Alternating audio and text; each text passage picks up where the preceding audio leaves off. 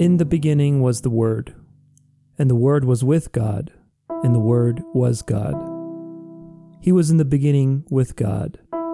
All things were made through him, and without him was not anything made that was made. In him was life, and the life was the light of men.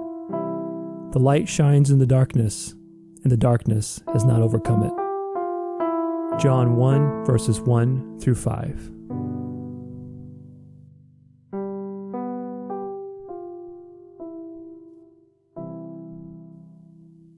In the beginning, God created all things, and they were good. Man lived alongside God in an ideal world free of conflict, disease, death, and suffering. But it wasn't like this for long. An evil being and the villain of this story convinced the first humans, Adam and Eve, that they didn't need God and that they could be their own gods instead. Adam and Eve, having no history or context for their existence, were easily deceived. They listened to the villain and they disobeyed God.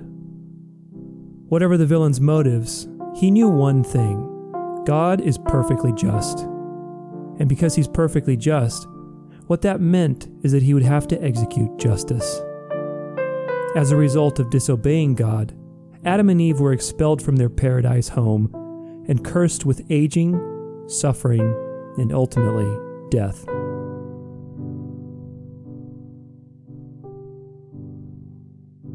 For a long time after these fateful events, it seemed that the villain of the story had won. By seemingly forcing God's hand to curse his own creation with death, the devil had become the ruler of the earth. Death had now become mankind's greatest idol, and the devil could use it to obtain the obedience and the worship that he always desired. Death was now the one thing that all of life's decisions boiled down to, and the fear of death quickly replaced the fear of God. Because of death, every new generation became hooked to the material world and its countless concerns, living a life in the flesh and forgetting their original spiritual purpose. On top of all this, the devil coaxed other heavenly beings to abandon God and to come to earth, where they could be their own gods too.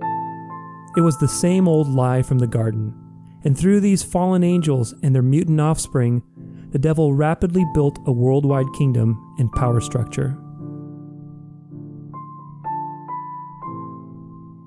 Mankind, God's prized creation, quickly became slaves to death and to their merciless taskmasters in just a few short generations after the first human beings, the earth had become so corrupt and wicked that God felt great regret and sadness for creating mankind. Finding only a handful of people worthy to save, God destroyed the world with an unimaginable flood that lasted for about a year. When the waters finally subsided, Noah and his family repopulated the earth, but it didn't take long for the villain and his henchmen to enslave mankind once again. Despite all of this, God had a plan, and from the very beginning, the devil knew that his days were numbered. One day, a Messiah would be born, a Savior that would free mankind from the bondage of the devil and conquer death once and for all. He would destroy the works of the enemy, take back control of the earth, and rule forever as the King of Kings.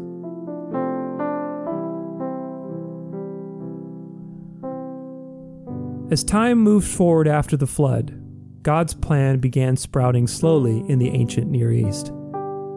It started with a man named Abraham, who was faithful and obeyed God, and through him an entire people were made. These were the Israelites, God's chosen people to bring about the Messiah. But most of the Israelites rebelled over and over again, just as all of mankind had done from the very beginning despite freeing them from slavery with supernatural power, giving them a perfect moral code of conduct through the Ten Commandments, and sending countless leaders and prophets to guide them.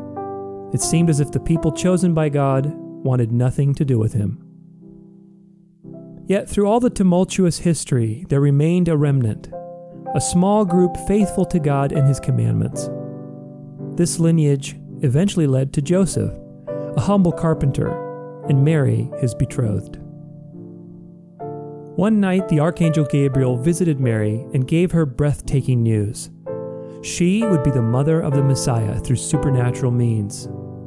Several months later, in a little town called Bethlehem, that Messiah was born. Many years later, around the age of 30, he began the great work that he had come to do. Jesus of Nazareth healed the sick, raised the dead, cast out demons, and spoke the most profound words in all of human history. He fulfilled over 300 prophecies. He taught about the kingdom of God. He spoke about forgiveness. And, most importantly, he set the example for love.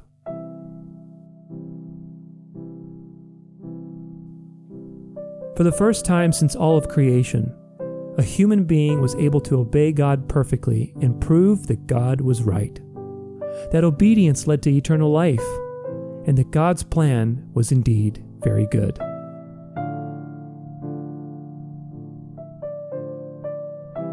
It was what God had intended for man all along a life lived completely in alignment with His Holy Spirit as vessels of His will on earth.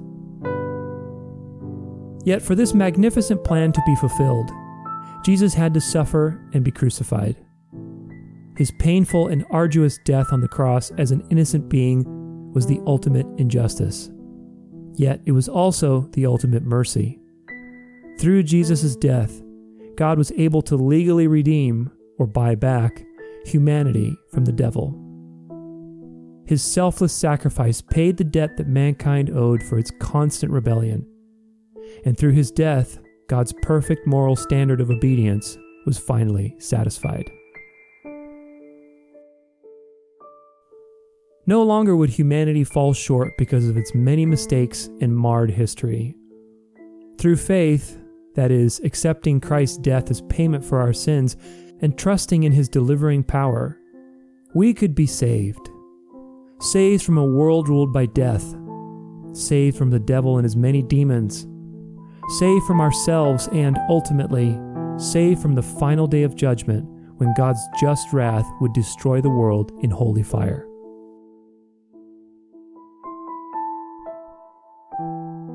Just three short days after his death on the cross, Jesus Christ rose from the grave and struck a killing blow to the devil's kingdom.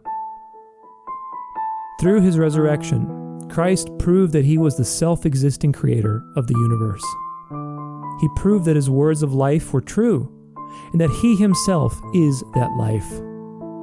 He also gave humanity a template of God's intentions an eternal life in paradise the way it was always supposed to be, all as a free gift by God's grace to those who would believe.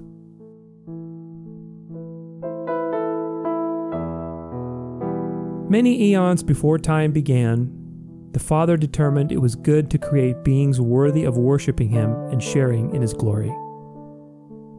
Out of His infinite love for His only begotten eternal Son, the Father gave these people, along with a kingdom, to the Son as a gift.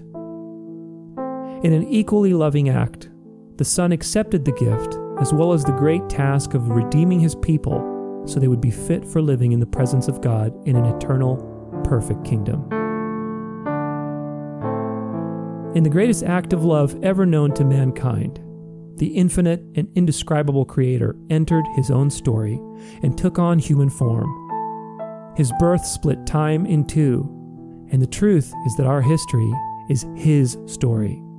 The story of God the Son redeeming a people and kingdom back to himself from the greatest evil that has ever existed. It is the story of the knight in shining armor the damsel in distress, and a great and powerful dragon. Yet this story, unlike all the others, is true. Humanity has a hero, and he's coming soon to fulfill a plan set in motion long ago. The big question is will you be surprised on that day, or will you rejoice?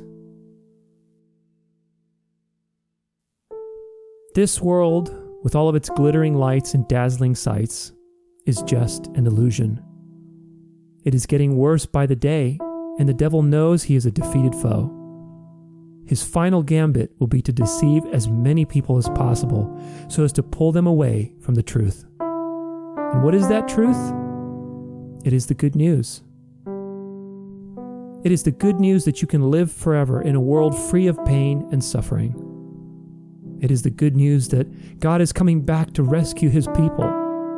And it is the good news that he loves you and will never abandon you. This is the good news of the gospel of Jesus Christ, the Messiah, God in the flesh, the one and only mediator for mankind, the payment for our sins the source of all life on the earth, and the King of Kings. Through faith in this good news, we are saved and share in the soon glorious victory of our risen Lord and King. If you believe, share the good news with somebody today. And last but not least, be of good cheer. As this world burns down, we are reminded that He has overcome the world. One day, this will all just be a faint memory worth smiling about. Until then, we live by faith.